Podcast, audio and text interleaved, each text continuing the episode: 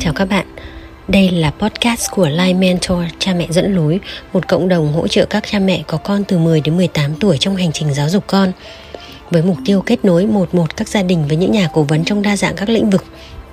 Life Mentor sẽ giúp con hướng nghiệp, xây dựng tư duy, kỹ năng xã hội và các bài học về quản trị cuộc sống chưa được dạy trong nhà trường. Hôm nay, Life Mentor sẽ giới thiệu với các cha mẹ một khái niệm không hề mới nhưng lại có ý nghĩa rất lớn trong việc thay đổi tư duy khi tiếp cận các môn học cho con. Chúng ta hãy cùng nghe nhé! Không có môn nào là môn phụ. Bởi vì thế giới đa chiều ngày nay đã chứng minh cho chúng ta thấy thực tế cuộc sống, công việc mà chúng ta đang làm yêu cầu phải liên môn. Mình xin kể lại một vài câu chuyện hầu các bạn nhé! Chuyện thứ nhất, mình đã có cơ hội làm quen với một giám tuyển hay còn gọi là curator.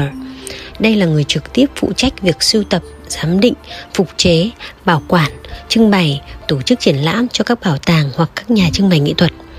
Họ cũng là người kết nối các tác giả, tác phẩm, điều tra, nghiên cứu, diễn giải về các vấn đề nghệ thuật, thị trường cho các cấp độ quản lý, nhà đầu tư, nhà sưu tập. Ngoài ra, họ còn là cầu nối làm việc với các đồng nghiệp trong các lĩnh vực như là bảo tồn, giáo dục, thiết kế, tài chính, tiếp thị hay bảo hiểm.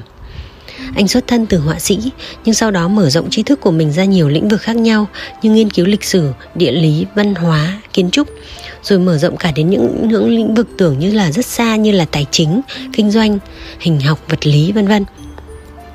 Để thành công trong một lĩnh vực, người ta cần kiến thức tổng hợp từ rất là nhiều môn chính và môn phụ khác nhau.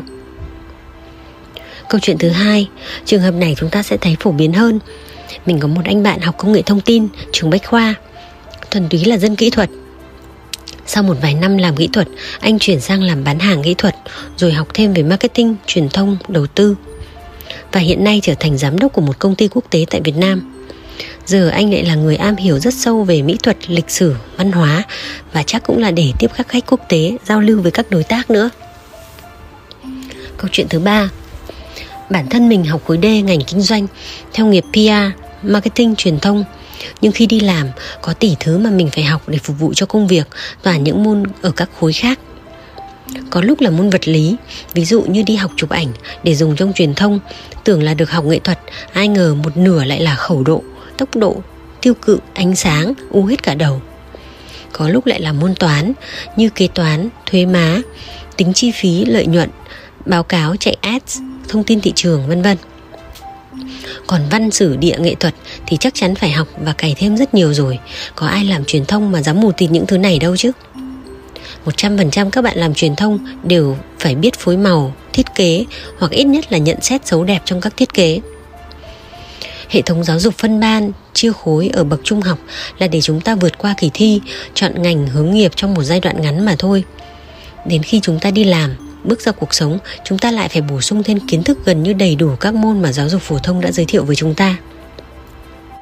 Hiện nay, cách tiếp cận ở các trường quốc tế rất là hay, đó là cả một tuần xoay quanh một chủ đề, ví dụ về đại dương thì tất cả các môn đều tập trung vào chủ đề đó để thảo luận. Ví dụ môn sinh học thì nói về các loài động vật đại dương, môn toán thì sẽ đếm, cộng trừ nhân chia số lượng các con vật. Môn ngôn ngữ gồm các bài học, các bài văn về chủ đề đại dương. Môn STEM thì làm thí nghiệm, xây dựng một bể cá, vân vân. Mọi môn học của trẻ đều tập trung vào một chủ đề và có sự liên kết với nhau chứ không rời rạc, mạnh môn nào học môn đó. Ở Việt Nam, từ năm 2017, trên trang web của Bộ Giáo dục Đào tạo đã có một series các bài viết gỡ rối cho việc dạy tích hợp, dạy liên môn. Tuy nhiên, cho đến hôm nay thì các bài báo về giáo dục đều cho thấy là ngay cả giáo viên cũng lúng túng khi áp dụng và thiếu khả năng phối hợp các môn với nhau. Hành trình còn rất dài, độ trễ của hệ thống giáo dục so với thực tế công việc và cuộc sống phải đến 10 đến 20 năm. Cho nên, trong lúc chờ đợi Bộ Giáo dục có những bước đi phù hợp, thì phụ huynh nhà mình sẽ phải tự thân vận động, chuẩn bị cho tụi trẻ con Gen Alpha bước vào một thế giới VUCA khó lường bằng cách học liên môn đa dạng nhé. Thế giới này đã rất khác so với chúng ta ngày xưa lắm rồi. Xin cảm ơn các bạn đã lắng nghe Life Mentor trò chuyện. Và nếu có bất cứ câu hỏi nào, đừng ngần ngại liên hệ với chúng tôi theo các kênh chính thức của Life Mentor trên group Facebook, page, email hoặc là website lifementor.vn. Chúng tôi cũng có những dịch vụ tư vấn để hỗ trợ các cha mẹ trong việc dạy con tư duy, kỹ năng cũng như dẫn dắt các con thuận lợi hơn trong quá trình phát triển bản thân. Xin cảm ơn và xin chào.